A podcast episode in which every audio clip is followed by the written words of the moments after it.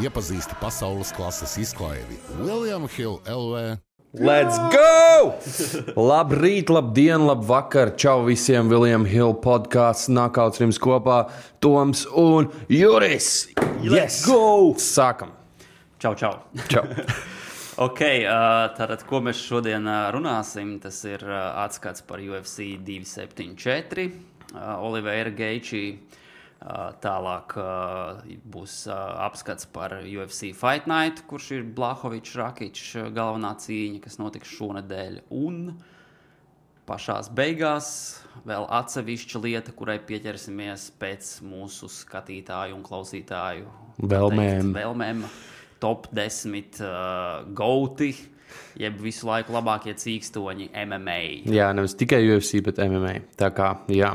Un uh, uzreiz šātauts mūsu kvalākajiem faniem, kas arī divu gadu garumā turpina mūs skatīties. Paldies! Un uh, komentārs, jā, mēs, protams, apzināmies, ka skaņa nebija tā labākā pagājušā nedēļa, bet uh, tas nebija plānots. Tad mūsu producents uh, aizkulisēs visu pārbaudīja, viss strādāja, bet acīm redzot, um, ierakstītāja ierīce bija apgāzusies, vadiņš čarkstēja, un tad, kad mēs bijām mājās, mums likās, ka viņš joko, bet viņš teica, ka skaņa ir ļoti slikta, un mēs, diemžēl, nevarējām vairs pārfilmēt. Tā kā jā, nu, paldies tiem, kas upurējās. Atvainojamies par skaņu. Un par komentāriem cerams, ka varbūt pēc kādiem diviem gadiem mēs sāksim patikt. Jā, nē, nu, haters gonna hate. Paldies! Kā jūs mums padarat spēcīgākus. Labi, okay. bet joks pie malas ķeramies pie UFC 274. Es teikšu, viena no interesantākajām kartēm, kā jau mēs iepriekš minējām. Tur bija cīņas, kur viss varēja aiziet abos virzienos, bet rezultāti pat bija vēl pārsteidzošāki nekā mēs varējām iztēloties. Jā, nu, pirmkārt jau sāksim ar to, ka uh, paša. Pati pirmā cīņa, kas bija paredzēta Donalds Saronī pret Džolo Zonu, atcēlās pašā pēdējā brīdī, tur dēļ Saronijas slimības mistiskas. Jā, bet pēc tam palsīja, kas īstenībā tur bija. No, no. Viņš bija aizgājis Načo vietējos notestēt, un, kā saka, Načo dedzina divreiz. wow, es nezinu. Iedomājieties, cik stulbi tu tik ilgi trenējies, un tu vienkārši piemetas vēdergrājas. Oh, viņam vēl tas emocionāls miegs, ka viņam dēls viņu skatīsies, un tā, nu, stulbi. Bet cīņa ir pārlikta. Uh, jā, zina. ir jau pārlikta tālāk. Uh, es skat, uh, skatījos Lozons pats, viņš, nu, tā, kad uh, neko par Načos neteica, bet uh, viņš teica, ka viņš kā, skatījās uz uh, Seroniju un uh, esot. Uh, redzējis, ka viņš nesot, neizskatoties īpaši labi, un viņam esot bijis jau tas sajūta iekšējā, kad uh, iespējams cīņa varētu atcelties. Ah, jau viņš, jā. mm, interesanti. Nu, cerams, ka divreiz neatcelsies. Jā, nu, to būtu cīņa interesanti redzēt ar diviem veterāniem. Tā kā jāgaidīsim ar nepacietību. Katrā ziņā tās cīņas vietā mainkārdā bija Rendijs Browns pret Kaus Viljams. Tur Rendijs Browns ar uh, tiesnešu dalītu lēmumu uzvarēja. Kā tev šī cīņa patika? Ja, nu, es teikšu, varbūt lika vairāk vilties, eh, jo nu, no Viljams daudz sagaida tos nakautus. Savukārt Browns viņš vienmēr ir bijis tāds, pirmkārt, ļoti garš priekš šīs svaru kategorijas ar labu rīču, un viņš māca pa punktiem uzvarēt. Bet es arī biju pārsteigts, ka viņi, nu, nevar teikt, ka nemeklēja tos finišus, bet nu, nesanāca. Tā kā, nu, viņi noteikti bija skatāmāka nekā pāris citas cīņas, pie kurām noteikti pieķersimies. Tā kā, nu, jā. Nu. Jā, nu, tātad nākamā cīņa Ovins Senprū pret Mauricio Ruā. Uh, arī dalīts tiesnešu lēmums, un šeit uh, Ovins Senprū uzvarēja kas arī bija abu mūsu izvēle. Jā, tad, tad mēs loģiski skatījāmies četras cīņas, šajā gadījumā jau piektā atcēlās. Um, Es teikšu, ka tas Owens Samprū bija tas, kurš mums nepatīk ieradies. Nu, Atcerieties, mēs runājam par viņu div tē, diviem tēliem. Ir tāds nu, mazliet tāds iznīcinātājs, kas ir labā viņa versija, un tad ir otra versija, kur viņš tikko no gultas izlīdz un mēģina pamosties pēc pirmās kafijas. Nu, man liekas, ka diemžēl atkal tas bija ieradies. Un savukārt Šogans, nu, um, lai kāda leģenda viņš būtu, bet tomēr uh, vecums nenāk viens. Un, un, un, nu, nav vairs tā jauda viņam durēs un kājās. To, diemžēl, var manīt. Jā, nu es domāju, ka Owens, nu, ņemot vērā to, ka viņš iepriekšējās divas cīņas zaudēja kā, priekšlaicīgi, tad domāju, ka viņam tas plāns uz šo cīņu bija bijis prātīgāk cīnīties un tur nemeklēt neko agresīvu. Nu, jā, tāpēc tā arī bija, cīnījās. protams. Katrā ziņā, jā, guva uzvaru. Redzēsim, kas viņam tālāk notiks bet nu, jā, nebija, nebija teiksim, tur uh, nekas tāds. Uh, Aizraujoši. Aizraujoši. Un, uh, nu, varbūt arī viņi vienkārši tā teikt. Uh, plānoja, kad uh, nākamās cīņas tieši nu, jā, jā, tieši tā. Jā. Saudzēja sevi, saprata, ka tev vienkārši punkts jāgūst. Un, nu, to arī darīja. Jā, Tālūk. jo nu, tā kā ķeramies klāt nākamajai cīņai, Maikls Čendlers pret Toniju Fergusonu. Uh, jā. Nu, katrā ziņā šie čāļi neliek vilties. Uh, viņiem vienmēr ir aizraujošas cīņas, un nu, visas cieņas teikšu abiem vīriem. Tas bija Tā, e, manā skatījumā viena no skatāmākajām cīņām noteikti Menkārdā. Es teikšu, pat, nu, nē, nu man arī ļoti main, main cīņa patika, bet šī bija vienkārši wow. Bet arī, kas manuprāt, pieminēšanas vērts ir, ka nu, jā, nu, šie abi cīkstoņi, nu, viņiem Reti, kad es man tagad vispār galvā uz sitienu nenāk, kad viņam kāda garlaicīga. Par to ir stāsts, tāpēc saku. un, uh, jā, tā kā skatoties pirmo raundu, teiksim, to tur Tonijs uzvarēja. Jā, nu, ok, protams, daudz tur argumentē, ka uh, Chandlers uh, pusraundā izdomāja mest uz zemes, bet viņš jau baigi tur neko neizdarīja. Viņš trāpīja pāris labus sitienus, bet es teikšu, uh, Fergusons bija labāks no zemes. Viņš uh, arī pārsit uzecīja. Uh, Viņam tiesneši arī bija jā, zem acis, tā kā, nu jā, tur jau tā lieta. Un nu, tad Čandlers pareizi arī pēc cīņas pateica, ka nu, tu dabūji pa pakaļ pirmajā raundā un saproti, hei, jāsaņemās. Un kas ir interesanti, tad otrajā raundā uzvarēja Maikls Čandlers ar um, ļoti labu un saudabīgu sitienu. To varētu pat nosaukt par uh, kājas aperkatu, ja tā var izteikties. Uh, viņš pat teica, jā, viņi baigi nepraktizē šo sitienu, bet nu, tas bija wow. Man bija tiešām. Uh, jā, un bija kā. Tas bija sāpīgi skatīties, kā Fergusons nokrīt. Mēs tieši par to runājam, kad Fergusons nekad nav brutāli nakautēts. Tā ir jau tehniskais nakauts, kur nu, tiesnesis ielīd pa vidu. Uh, Un Chandleram bija taisnība. Viņš teica, ka viņš nakautēs Fergusonu. Es, protams, priecājos, ka izvēlējos uh, Chandleru, bet uh, jā, pēc tā pirmā raunda bija tāds mazs šaubas. Es esmu tāds, ka pēc pirmā raunda, jā, ir Tonijs. Jo Tonijs bija atpakaļ, viņš tiešām labi izskatījās. Tad vienkārši tas viens sitiens ne no kurienes. Oh. Un tad Chandlera četri backflipi. Jā, jā. Kāpēc ne? Nē, nu. Bet visu cieņu tiešām man patīk. Viņi turpināja izraidīt respektu. Tas man Čandlerā patīk. Viņš ienāca ar tādu skepsi no arī mūsu puses, teikšu, bet viņš. Nu, pusotru gadu laikā ir trīs reizes cīnījies, aizvadījis aizraujošas cīņas. Visas ir bijušas, wow, četras, ne nu jau sanāk, ja pareizi. Jā, četras reizes cīnījies. Un uh, visi ir top čāļi, bet nu, tas nakauts bija wow. Uh, Fergusons, starp citu, ir iekļauts uh, tagad arī tajos komiksiņos. Nu, ir tie video Instagramā, tas viens čalis, kurš taisa, un tad viņiem ir tā lista, kur ir uh, nakautētie cilvēki. Fergusons tur pievienojās. nu jā, tā kā Tonijs pēc cīņas jā, arī pats daudz ko pozitīvi izteicies. Ir, uh, Čārlis Oliveira arī ir piedāvājis viņam nākt trenēties. Jā, jā, kā, tā kā jā. Redzēsim, kā viņiem ies tālāk karjerā. Katrā ziņā man liekas, ka Chandlers noteikti ir nopelnījis pluspunktus Konoram Gregoram. Bloks, jā, un viņam bija labs. Pēc tam tas speech, protams, man bija besīgi. Viņš kliedz vienmēr, ka tas man bija VVV superstars, bet viņš vienmēr izsauc kādu labu vārdu ārā. Viņš pareizi teica, ja viņam nedod pret lightweightiem, kāpēc ne? Dod Gregoru uh, uh, 170. Kā, kāpēc ne? Tā būtu ļoti laba cīņa. Jā. Ok. Tātad ķeramies klāt uh, titulu cīņai sieviešu strauji divīzijā. Karlas Pārza pret Roznama Junas. Piecu raundu cīņa. Dalīts tiesnešu lēmums. Karla Espārza jaunā strauji divīzijas čempione. Jā. Jā. Um, ko, ko es varētu pateikt? Pirmkārt, um, Nu, Viss cieņas pārzēja par to, ka viņi tiešām var iet ar uh, augstu pacelt galvu, precēties pie vīra, iziet, jo viņi arī seja nebija baigi sasistā. Pie kā mēs pieķersimies, kāpēc. Un, nu jā, viņi ir jaunā čempiona, bet tā cīņa bija sliktākā cīņa. Atļaušos, ka tiešām lietot šo frāzi sliktākajos cīņos esmu redzējis. Nu, vismaz titulu cīņa noteikti garlaicīgākā. Jā, bet tā nebija titula cīņa. Tie bija trīs ah, raundi. Okay, Te bija fucking pieci raundi. 15 minūtes. Es teikšu, ka gandrīz vispār nekas nenotika. Um, Nu, bija diezgan dīvaina cīņa, noteikti. Pat komentētāji teica, ka kā, kā var novērtēt šādu cīņu. Un pēc pirmajām divām minūtēm vienkārši viss pūlis bļāva, bū, ko jūs darat. Nu, un Es teikšu, akmentiņš arī Rozes uh, korneram. Jā, es arī tieši gribēju tas, pieminēt, tas, ko viņa teica, bija Itmans, jā, kaut kā šo, šovakar, nu, to vakar tā diezgan pārsteidz negatīvā ziņā, jo, nu, manuprāt, arī nu, nekas no Rozes cīņas neliecināja, kad, ka viņa pārliecinoši uzvarētu. Jā, viņa kā, cīnījās it kā prātīgi, Piesardzi, ar tieši ar domu, ka ļoti maz īstenībā, ja mēs skatāmies statistiku, viņai pa visu cīņu 38, bija, man liekas, sitieni. Uh, es gribēju nevis tieši par kopējiem sitieniem pieminēt, bet uh, sitieniem pa kājām, lekikiem. Viņa bija divus lekikus tikai veikusi.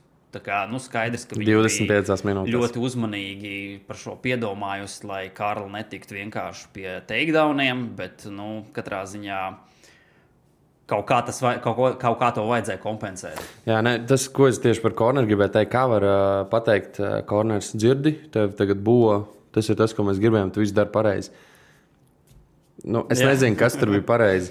Jo kas man vēl samulsināja, tiešām esmu tādi Roza fani, un man liekas, nu, visa UFC komūna bija līdz šim viņas fani, un es teikšu, ka noteikti vēl būs. Bet tu trīs raundus principā neizdari neko. Tu vēl pēc tā viena raunda, kur viņai pirmo takedown taisīja, viņa ļoti veiksmīgi atvērties. Tas man patīk, komentētāji arī uzsvērt, jā, tas ir tas, ko viņai jādara, bet viņa neiet virsū. Un jau piecās to stērdaunu uzstājas, tā kā, es to tikko dominēju. Tu vispār neko neizdarīji. Plus vēl, kā tu vari pēc tādas cīņas, pirms tiesneša lēmuma atkal teikt, I'm the best, I'm the best. Kas, es nezinu, kas viņai, protams, ir teikts treniņu nometnē, un varbūt viņai ir atkal kaut kādi nu, pārliecības trūkumi. Nezinu, kāpēc tā vismaz izskatījās.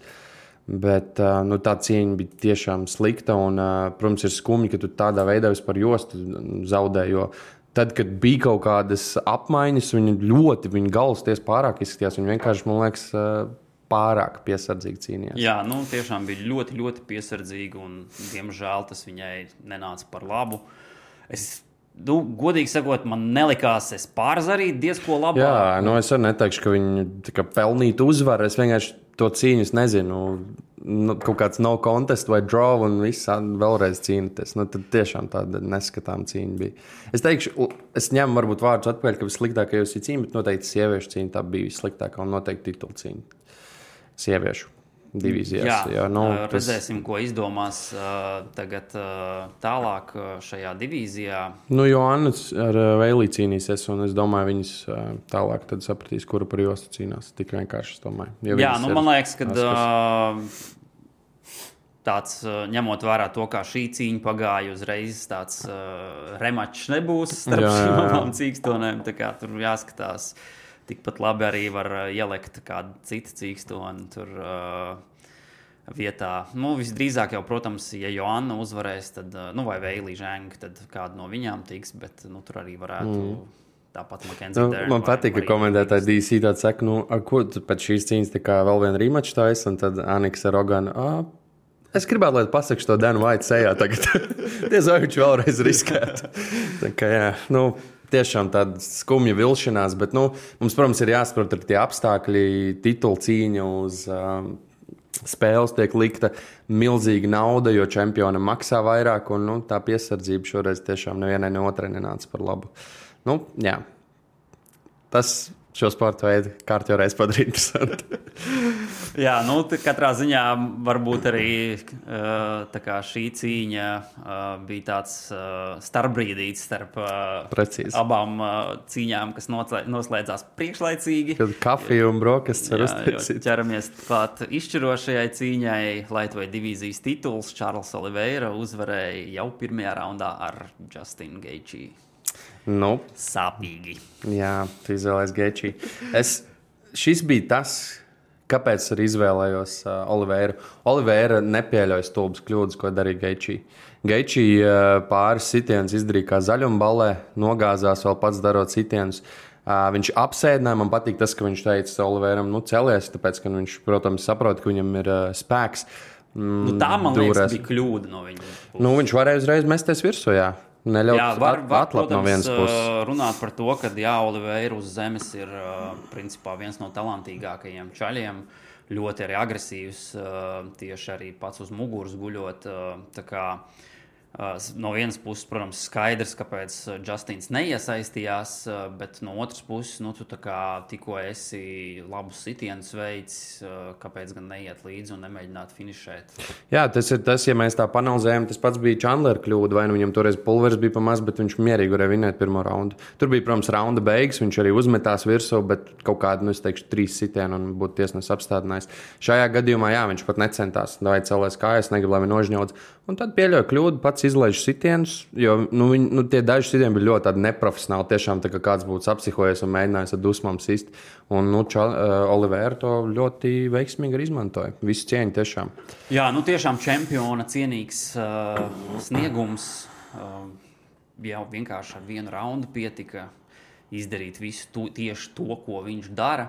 Manuprāt, arī uh, vērts pieminēt, ka uh, tieši Oliveram uh, tas, kā teiksim, viņš cīnās, trenējās šobrīd Šūteboks akadēmijā, kā, kas nu, ir slavena ar to, ka viņi ļoti tādus taf, uh, izturīgus, pret, nu, cīkstoņus uh, ra ražo. Ražoja, un, uh, tā teikt, uh, tas viņiem arī vienmēr ir tāds viņu stils, ka viņi tur agresīvi iet uz priekšu, tur uh, Bet, starp citu, viņš arī gāja diezgan agresīvi pretī. Tā kā viss cieņa, tāpēc arī jā, jā. viņš trāpīja labs sitiens pats.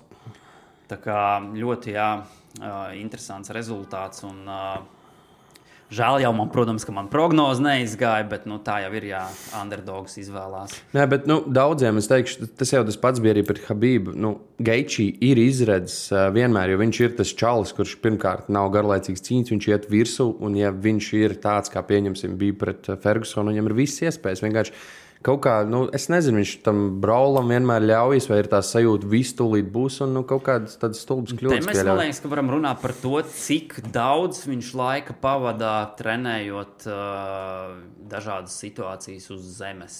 Uh, jā, viņš ir izbijis wrestlers, bet viņš principā šo cīņas uh, elementu gandrīz vispār neizmanto. Jā, tas gan. Un, uh, kā mēs redzam, tad uh, šī jau nav pirmā reize, kad viņš uh, ļauj pretiniekam uz zemes uh, nokļūt situācijā, kad viņam, viņš ir uz muguras un dabūt jā, arī ar nekādu šoku. Mm. Bet arī viss cieņas ar citu Oliveram, jo nu, viņš tā kā trīs reizes mēģināja, un tikai trešo reizi sanāca. Bet cik veikli viņš to pēdējo reizi pārlika vienkārši roku gripā, tas ir arī nu, tā ir meistarklase. Jums patīk jiu-jitsu, tas ir čalis, ko vajag paskatīties. Nevelti viņam ir rekords par tām uzvarām. Un, protams, ko mēs nepieminējām, Oliver neiekļāvās svarā par 220 gramiem. Tad, tad jā, 0,5 poundi. Nu, tas ir kreizī. Tad, tad uzvaras gadījumā viņš nekļūs par čempionu. Viņš ir pirmais numurs un viņam būs jācīnās teorētiski kontenderam tagad. Jā, nu te atkal interesanti, ko UFC izdomās. Kas būs viņa nākamais pretinieks cīņā par čempiona titulu? Jā, jo viņš pats teica, ka kaut kā Gregors. Nāc. Jā, nu mēs pieminējām jau ar Chandleru Magregoru. Te mēs varam atkal viņu pieminēt, jo ir raksturīgi, ka viņš varētu ielikt. Varētu, jā. Cīņā. Tagad taču. Protams, uh, nu, kā, manuprāt, taisnīgāk būtu, ja uh, tiktu, tiktu izveidota cīņa starp Makčevu un Darījušu. Jā, tas būtu un, loģiski. Uh, šie divi uh, pretinieki noskaidrot nākamo uh, cīkstoni, kas cīnītos par uh, čempionu titulu pret Oliveiru, bet nebūtu pārsteigums. Jā, nu, protams, Makačovs ļoti pārliecināts, ka uh, viņš dabūs bez uh, darījuša cīņas, un tad uh, abu dabīja.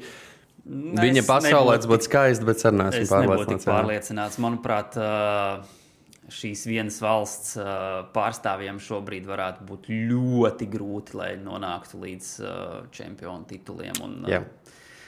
Plus vēl tas incidents ar to, ka viņš pieteicās paņem cīņu ar uh, Rafaelu Dasāņas un tad tā. pēdējā brīdī uzmetās. Protams, tur akmentiņš atkal ir uh, viņa menedžera uh, pusē. Bet, jā, nu, uh, tur jā. Es domāju, ka uh, UFC un Dainovits nebija īpaši priecīgi par uh, to, kā viņš nolaic no tās cīņas. Jā. Un, uh, domāju, ka, jā, kad viņam varētu dot vēl vienu starpā. Lai gan, nu, protams, jau tur uh, viņa komandas biedrs un treneris Habības jau tur bija ļoti aktīvs, lai reklamētu, kad Jā, jā Islams ir rekordi. pelnījis.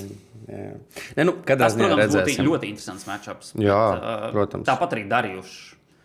Tā kā, nu, noteikti, interesanti. Protams, šajā top augšgalā tur nu, grūti saskatīt garlaicīgas cīņas. Tieši tā. Jā. Ok, uh, tātad kopumā atskatoties, tātad man bija viena precīza prognoze, trīs neprecīzas. Tev bija atkal Trīs. trīs labāk, trīs pro, pro, precīzas prognozes, viena neprecīza. Līdz ar to ir jau diezgan liela starpība. Kopumā. jā, bet nu, viss cieņa tev par drosmi, ka tu gambloji šoreiz.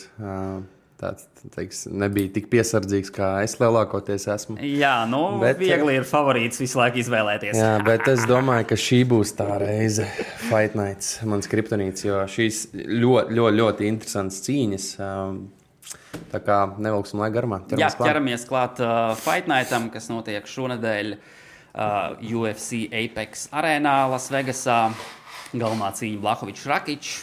Kopumā 11 cīņas, kas īstenībā bija pārsteigts, ka tik maz. Uh, nu, pārsvarā ir pēdējā laikā pierasts, ka viņi tur tos Fight Nights sameta ar daudz vairāk cīņām, it sevišķi, ja kāda vēl atkrīt.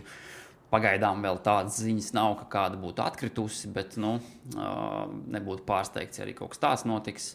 Cerams, jau, protams, ka neviena cīņa neatcelsies, ka Jā, visi būs veseli. pelnījuši. Jā, un uh, nu, tātad uh, šoreiz mainkārdā sešas cīņas. uh, Ķersimies klāt, sākot ar pirmo. Tātad Džeiks Hadlijs pret Alanu Nasimento. Tā ir tātad. Flyweight divīzijas 125 poundi cīņa. Koeficienti ir 1,44 uz Džeku Hadliju un 2,70 uz Alanu Nasimento. Uh, jā, jāpiemina, šiem čaļiem abiem būs debija UFC, nāk no Dana White Contender Series. Un, um, Es... es, Nasimento nav gluži debija.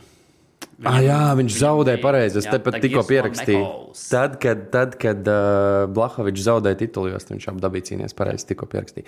Ok, patinām apakaļ izdzēsīsim šo. Uh, bet kas ir interesants stāsts par uh, Heidliju? Uh, man viņš uh, nezinu, kāpēc Instagramā izmetās uh, tas viņa stāsts uh, kā ieteikumi, ko man vajadzētu nostīties. Nu, zinu, ka tu tur, Jā, teiksim, jā. seko MMA. Un es paskatījos, nu, viss cieņš šobrīd nav uzvarēts. Ir tāds, um, es teikšu, laba uh, vēja brāzma, uh, kas varētu sakustināt arī dizi- divīziju. Protams, tas ir pāragri teikts, uh, jo nu, tas ir cits līmenis uh, UFC. Jā, viņš arī diezgan jauns. vēl. Jā, jā, bet uh, nu, man ļoti patīk viņa cīņas stils, man patīk tā viņa pārliecība, un arī tas stāsts ir tāds um, nu, foršs. Viņš jau sen teica, ka viņš gribētu kļūt par UFC cīkstoni. Uh, ir tas mazais video, kur viņš ir maziņš un viņš to pasaka. Un te nu viņš ir, kā līdzīgi Pumpains Makgregors teica, kad būs UFC čempions. Bet, uh, jā, protams, viņam pretī ir tāds uh, pieredzējušāks cīkstons, bet uh, ņemot vērā visu šo stāstu savārstījumu, un uh, man ļoti tiešām patīk Hedlija cīņas stils, kad viņš iet uz finišiem, uh, lielākoties viņam tas sanāk ar dažādiem žņaukšanas paņēmieniem. Es arī viņu izvēlēšos. Jā, skaidrs.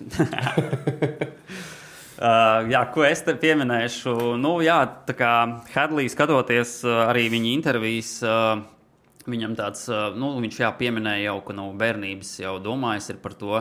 Arī tas, ka uh, viņam, uh, viņš nāk no tādas cīnītāja ģimenes, viņam tur gan vectēvs, gan tēvs ir cīkstoņi bijuši. Daži profesionāli, daži amatieri, bet nu, katrā ziņā jā, nāk no tādas ģimenes. Uh, Pēc tam arī nu, viņš, protams, aizvadīja cīņas Dana White Contender Series. Nu, lai gan es sākšu bišķi savādāk, viņam pirms tam bija cīņas arī Bellatorā, kas gan bija nu, īrijā, protams, līdz ar to piesaistīja vietējos cī- cīkstoņus.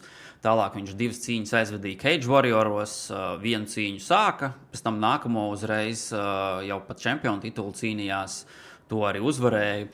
Abas noskatījos UFC Fight, fight Passā, tāpat arī kā Contender Series cīņu. Nu, viņš ir tāds cīkstons, kurš viņam patīk arī takedowns meklēt, agresīvi iet uz priekšu. Izskatās tiešām priekš viņa vecuma talantīgs, interesants prospekts šajā divīzijā. Zaļš gan vēl. Nu, protams, bet, nu, jā, es domāju, ka būs interesants cīkstons. Uh, pretī viņam tieši labi piemeklēts ir uh, pretinieks, kurš ir nu, jā, daudz uh, pieredzējušāks, lai gan arī nu, jā, tikai viena cīņa UFC. Uh, pats arī tieši Nasimento ir uh, ar vairāk uzvarām ar submissioniem nekā, teiksim, nokautiem vai tiesnešu lēmumiem. Tā kā te būs interesanti skatīties, kā jaunais Hedlijs, uh, kurš arī, nu jā, viņš kā, bieži vien meklē uh, finišus ar uh, spē, nu, sāpju paņēmieniem. Jā. Un, uh, kā viņam ies pret uh, citu talantīgu pretinieku. Katrā ziņā es uh, arī izvēlēšos Hedliju kā uzvarētāju. Uh, viens no iemesliem, tāpēc, ka man patīk viņa iesauka White Kong.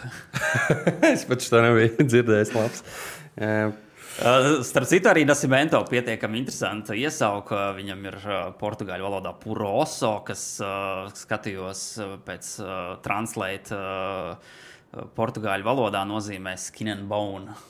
Arī labs niknējums, jā, ir visādi bone crasheri, jo es īstenībā tā kā šitais labs. Ir. No nu, redz, prospekti visādi ar labiem niknējumiem nāk. ok, ķeramies klāt nākamajai cīņai. Franks Kamačo pret Manuelu Torresu, Latvijas divīzija, koeficienti 208 uz Franka Kamačo un 173 uz Manuelu Torresu. Uh, pielabo man, ja kļūdos, bet uh, Kamačs ir uh, tas uh, Diazu ja, uh, čalis, kurš ar Dieziem trenējās. Pareizi saprotu. Tas ir tas džeks.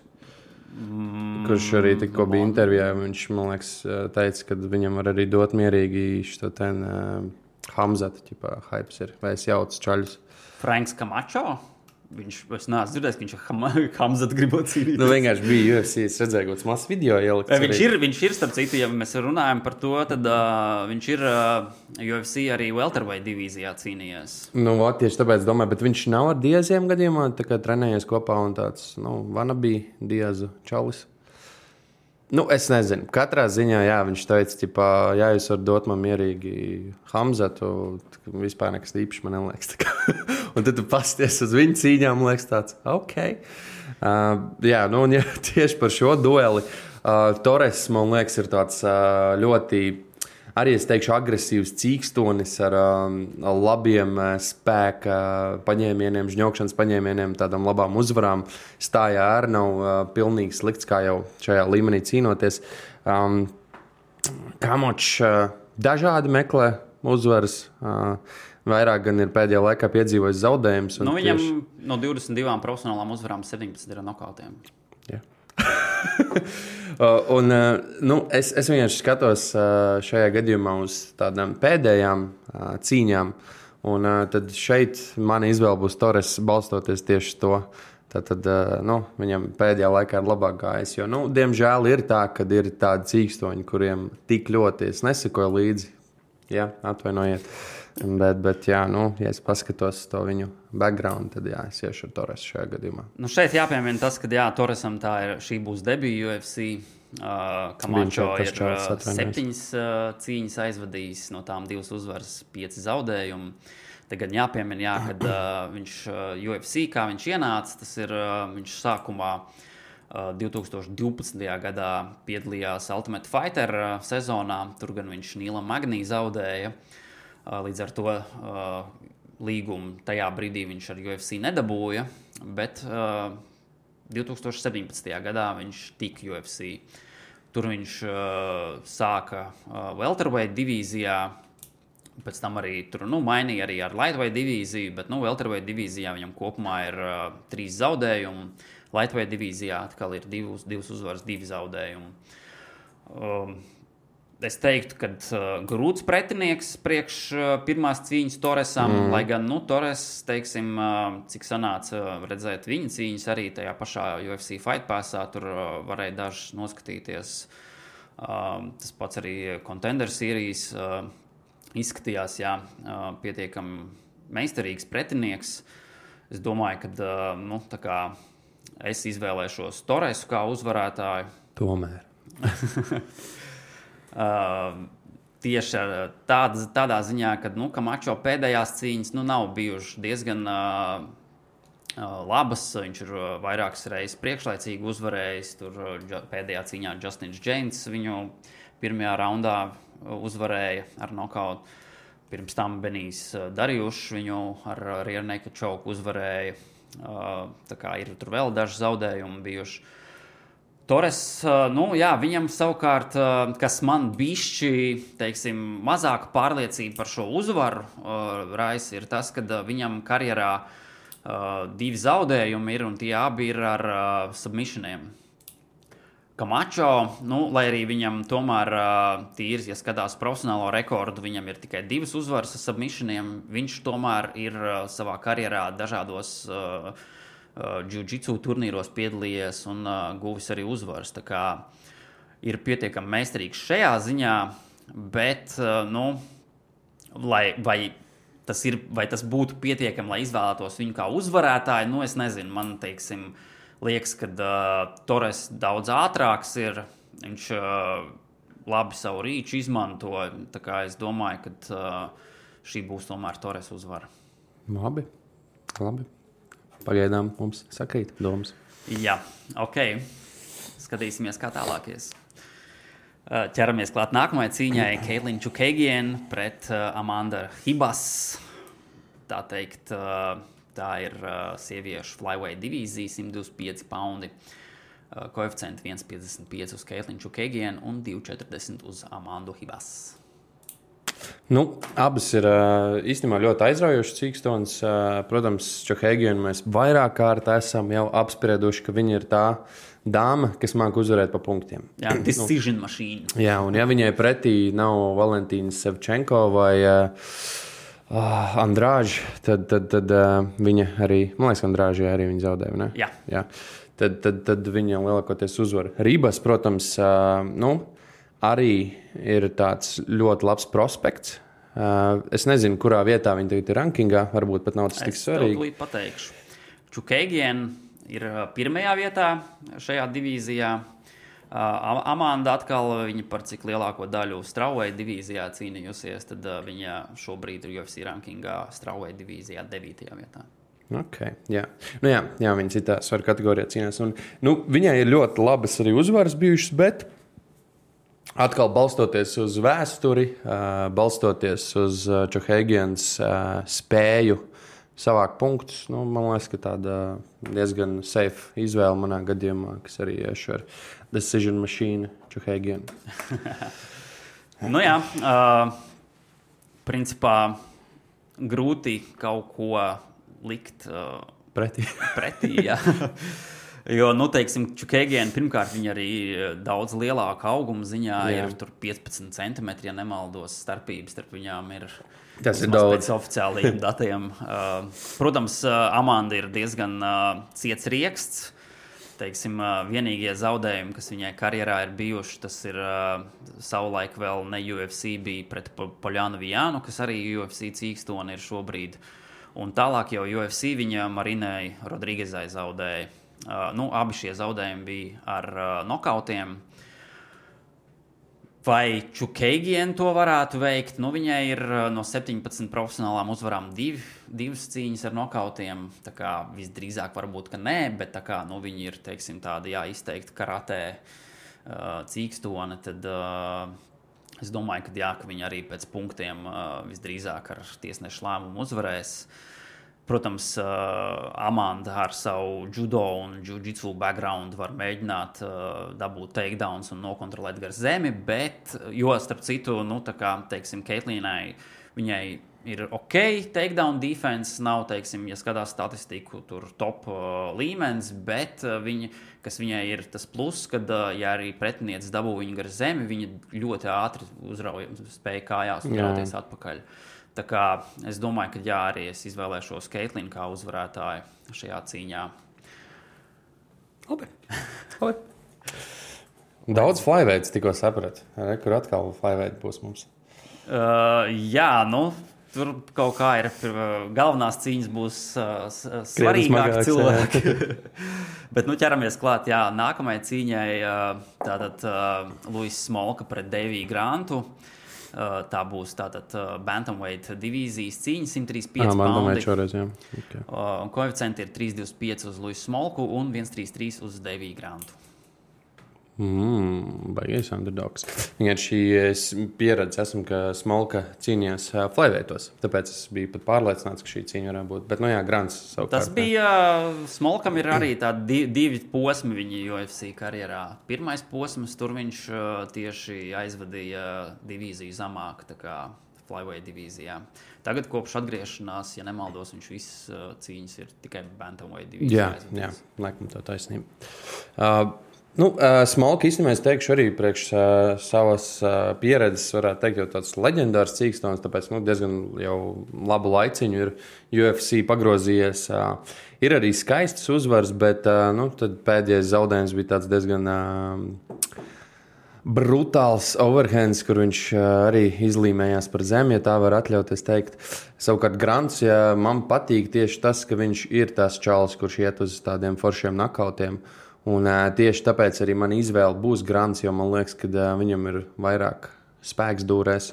Um, viņš vairāk mēģinās šo cīņu aizvadīt stājā.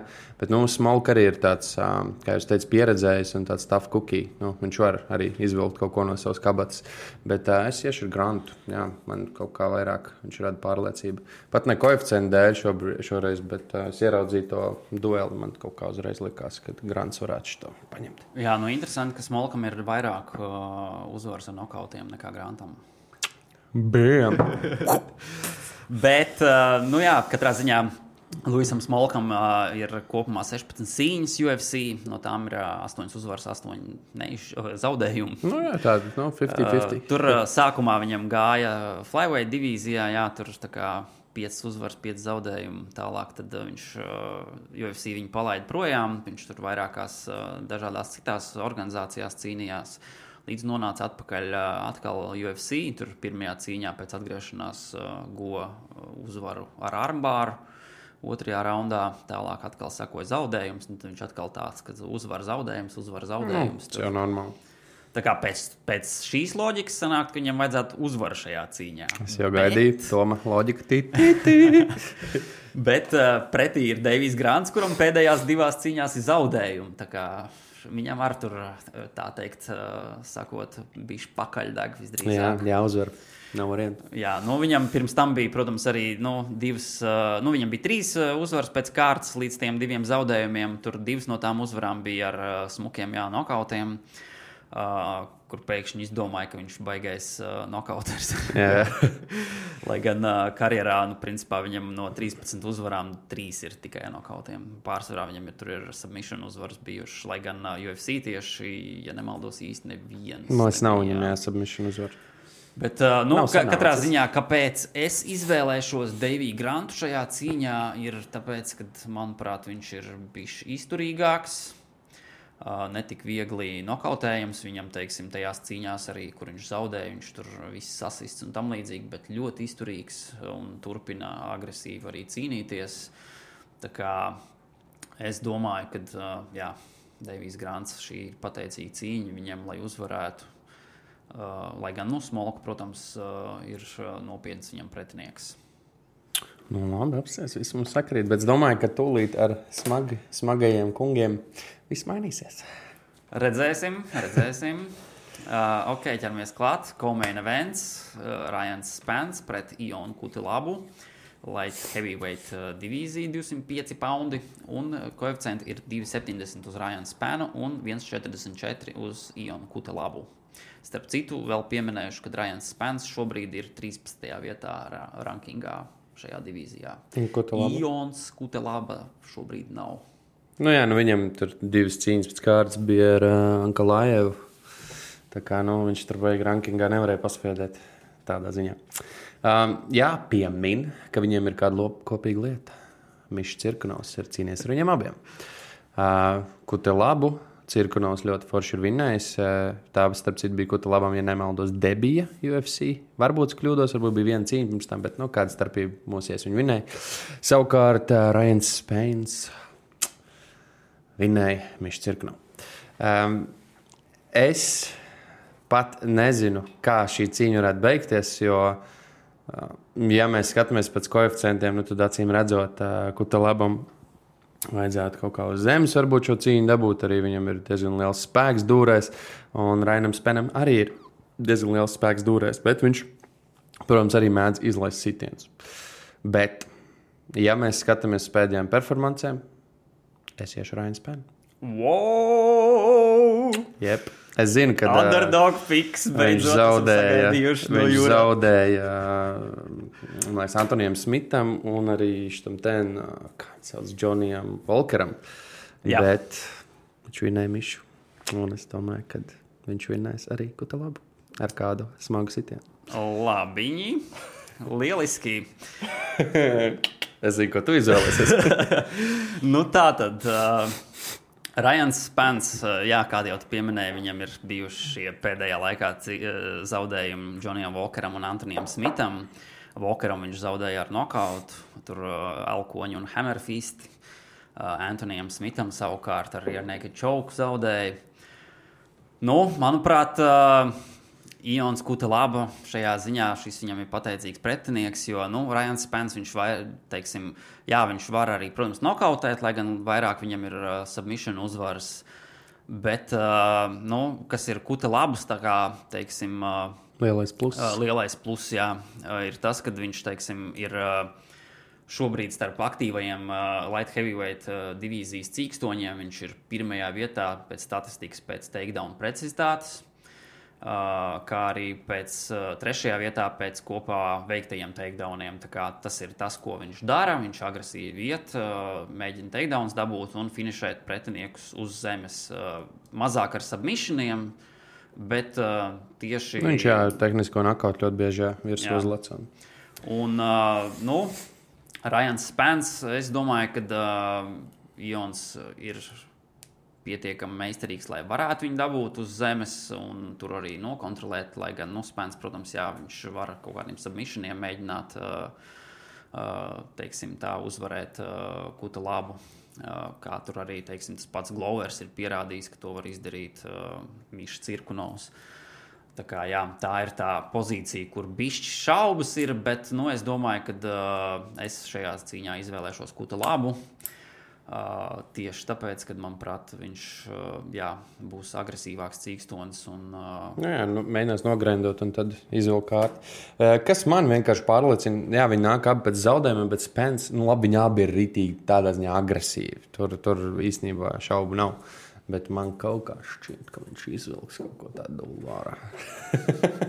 Nezinu, kāpēc man tā sirds balss. Viss iespējas, viss Jā, iespējas. Katrā ziņā Rajanam Spanam, nu, kā, ja skatāmies viņa, kādas viņam ir uzvaras tieši UFC, uh, tad nu, ir viņš savulaik Antonio Rogerio Nogueru, Minotauro uzvarējis uh, Samu Alvī, kurš, nu, kā Nu. visiem tur divīzijā Visiem uzcīnās. zaudēja. Uh, Nu, protams, arī Kuta Labam ir uh, šāds tāds uh, vērā ņemams uzvaras. Tur Gaģis Murāts, Antigulovs, Halils Raunterī uh, pēdējā cīņā Devinu Klārku arī uzvarēja. Kā redzēsim, protams, kā mums atšķirsies prognozes šajā cīņā. Un main events. Ļoti, ļoti, ļoti labs matčups. Vakar rakstīja mūsu Snapchat WhatsApp grupā. Tepatās, jā, skatieties, arī pievienojieties. Lūdzu, ja ir vēlme, tiešām pačatot ar foršiem džekiem, pasmieties, visādas mīmijas Jā. ar mums apdalīt. Un, jā, es vakar tieši ierakstīju, ka nu, man, man vēl, vēl tā domas šaubās, bet ā, jā, ķeramies klāt. Bet ir tagad jau skaidrs, Protams, jā. protams. Ok, tātad Jā, Jānis Blahovičs pret Aleksandru Rakiču, Light Heavyweight divīzija 205 poundi. Koeficienti 2,50 uz Jānu Blahoviču un 1,52 uz Aleksandru Rakiču. Okay. Tā tad uh, pirms šīs cīņas um, tie mani argumenti par Akiču bija tādi, ka, uh, nu, protams, nevienam nav noslēpums, ka viņam ļoti spēcīgi kājas sitieni ir. Um, viņš ir agresīvs, bet viņš nelabprāt iesaistās boxe tādos exchangeos, tāpēc ka viņš ir bijis kitboxers. Viņš ir liels uh, un uh, viņš māca uzvarēt. Bet viņam pretī ir bijušais čempions, kurš uh, ir ļoti labs uz zemes, ir apveltīts ar poļu spēku. Bet uh, nu, viņam mēdz tā būt, ka viņš neierodas uh, vakarā, vai viņam pretī ir uh, meistarīgāks greplers, un tad viņš zaudē. Tā viņš zaudē jostu. Un uh, vienīgais, kas manī mulsina, ir tas, ka mēs nezinām, kāds Blahovičs ieradīsies. Tāpēc, kad uh, jāsaprot, ka Rakičs teorētiski ir jaunāks, viņš ir it kā izveicīgāks, bet es iešu ar Blahoviču. Jo man liekas, ka viņš noteikti ir daudz labāks uz zemes. Uh, un Atceramies cīņu pret uh, Adesaņu. Man liekas, ka Adesaņa ir daudz labāks strikers nekā Rakičs. Tas ir tas, ko daudz aizmirst. Tāpēc es nenorakstīšu Blahoviču. Man liekas, ka viņš ir ārkārtīgi motivēts. Es vienkārši ceru, ka tā pauze nebūs nāks viņam par sliktu, un viņš ir vēl tikpat uh, izsalcis, kāds viņš bija, kad viņš bija čempions. Un tad man liekas, ka viņam ir viss izredzes šo cīņu uzvarēt. Es teikšu, varbūt ar pat decisionu. Uh, jo Rakičam baigi nepatīk tādās box exchanges un uh, uz zemes vārtīties. Bet tas ir tieši tas, ar ko man liekas, Blahovičs var šo cīņu izvilkt. Tā kā es tev dāvāju iespēju atgūt divus punktus. jā, nu tā tad. Uh... Blahovičs, protams, jā, izbijis čempions. Uh, Patīk tas. Jā, nu tāds. Protams, pēdējā cīņā zaudēja Glover. Uh, kas viņam ir Plus, es teiktu, cīņā pret Rakiču ir tas, ka kopumā UFC Jānis ir aizvadījis uh, sešas cīņas ar pieciem raundiem. No tām ir četras uzvaras, divi zaudējumi. Tie divi zaudējumi ir Tešeram un Tiago Santošam, uh, Aleksandram Rakičam, UFC. Vispār arī, cik skatījos, uh, vispār karjerā nav neviena piecu raundu cīņa bijusi. Vai tad uh, pret uh, šo Tenu Santos viņam nebija pieci raundu cīņa, kur viņš trīs, zaudēja trīs, trīs raundu. Jā. Vai viņš vinnēja? Viņš vinnēja. vinnēja jā. Tas viņas arī vieno, vien, abi cīnījās ar Santos, bet, nu, jā. Viņam, uh, Rakičam, uh, tātad kopumā viņam karjerā ir divi zaudējumi. Viens ir pati pirmā profesionālā cīņa, ko viņš zaudēja kaut kādā 2011. gadā, laikam, vai kas. Un pēc tam, jau ienākot UFC, viņš zaudēja ar dalītu tiesnešu lēmumu, split decision, tā teikt, pret Volkanu Ozdemiru. Jā, man liekas, ka Ozdemir, jā. Kur, nu, principā, ja skatās, teiksim, tos tiesnešu novērtējumus, un arī, nu, ir, teiksim, piemēram, tāda lapa kā MMA decisions, kur tu vari apsīties, kā, kā tiesneši ir kādus skorus iedavuši, un arī tur mēdījas ieliek savējos, nu, tā kā Ja Rakičs mākslinieks uzvarēja. Principā, jā, tur lielākā daļa novērtēja, ka Rakičam tā uzvara bija. Jā, to es atceros cīņā. Nu, un, līdz ar to es domāju, ka, ja skatāmies tos pretiniekus, nu, kā sāk viņš tur. Ienākot UFC, uzvarēja Franciju Baroso un Justinu Ledetu ar tiesnešu lēmumiem. Tad viņam bija divi nokauti, Devins Clarks un Džimijs Manova. Tad bija tā slavenā, jau pieminētā split decision zaudējums Osdemiram. Uh, Tālāk pēdējās divās cīņās viņš uh, ar tiesnešu lēmumiem uzvarēja Tiago Santošu un uh, Antoniu Smitu. Uh, Smits, manuprāt, arī pietiekami talantīgs uh, zemes ir. Viņš pierādīja, domāju, kad, ka var arī uh, cīnīties pret tādiem cīkstoņiem. Vai Blahovičam sanāks? Nu, es katrā ziņā šajā cīņā Lai arī man, es godīgi saku, man uh, uztrauc tas, ka Jā, Rakičs uh, īsti nav tajās uh, viņam pieredzes piecu raundu cīņās, bet es izvēlēšos Rakiču kā uzvarētāju. Jo, nu, man liekas, ka uh, man bišķi sarūktināja tā Blahoviča zaudējums Gloveram. Un tas, ka nu, jā, viņš tomēr 39 gadi, uh, varbūt jau nāk uz uh, karjeras no, beigām. Nē, nu, uh, protams. Bet atceramies to vienu lietu, ka viņš bija čempions, ko mēs pieminējām. Viņam ir tā procīta. Redz, pret Gloveru nepalīdzēja. Nu, Glovers ir cits cilvēks. viņš arī ir vecs. Nevar jau zināt, varbūt Aleksandram Rakičam arī ir, arī ir aprocīts. Jā, jā, jā. norakts kaut kur. Uh, nu jā. Uh, Būs šoreiz divas mums uh, atkal. Uh, Ledziet, Fight Night. Es teicu, ka atšķirsies. Uh, Tāds jā, tā ir tas comebacks. jā, tāds ir mūsu prognozes šobrīd. Um, jā, es skatos, ir pagājušas 45 minūtes. Uh, mēs domājam, vai mēs taisīsim GOAT šovu kā atsevišķu šovu, uh, jeb šo video sadaļu. Ko mēs īstenībā varam pieminēt, uh, mūsu arī chatiņā ierakstīt, tas gan nebūs par MMA, bet boks pasaulē, jā, ka Nela piedzīvo zaudējumu. Kāpjot smagākā svarā. Jā, nu, viņam jau kādu laiku jau tur viņš meklē savu jaunu challenge, tāpēc uh, iet uz tiem augstākajiem svariem. Un, nu, tā gadās. Katrā ziņā man, manā izpratnē vēl joprojām viens no visu laiku labākajiem. Protams, tur, tur vispār nav runa par to. Un, starp citu, jā, ļoti interesanti epizodi. Varat nostīties atkal BJ Spence pie Rogana. Viņi runāja par Kanelo. Un uh, Meivedera cīņu. Un tad viņi vienkārši teica, cik īstenībā Meiveders uh, gudrs bija, kad, tad, kad viņš izaicināja Kanelo, nu, vai precīzāk, Kanelo viņu izaicināja. Uh, Mevders teica, jā, smaga, uh, mazākā svara kategorijā, un tad nu, viņi to cīņu analizē. Tā kā nu, visiem boxe faniem iesaku arī šo epizodu noskatīties. Tāpēc, kāpēc es teicu par šo te, uh, gautu mūsu video, mēs varam paņemt nelielu pauzīti, uh, apmeklēsim labierīcības, es papildināšu stāvokli un varam turpināt. ok, darīsim tā. Jā. Paldies par uzmanību, ja kas. Tiekamies uh, MMA GOAT top 10. Yes, sir. Jūsu izvēle. Iepazīsti pasaules klases izklaidi William Hill LV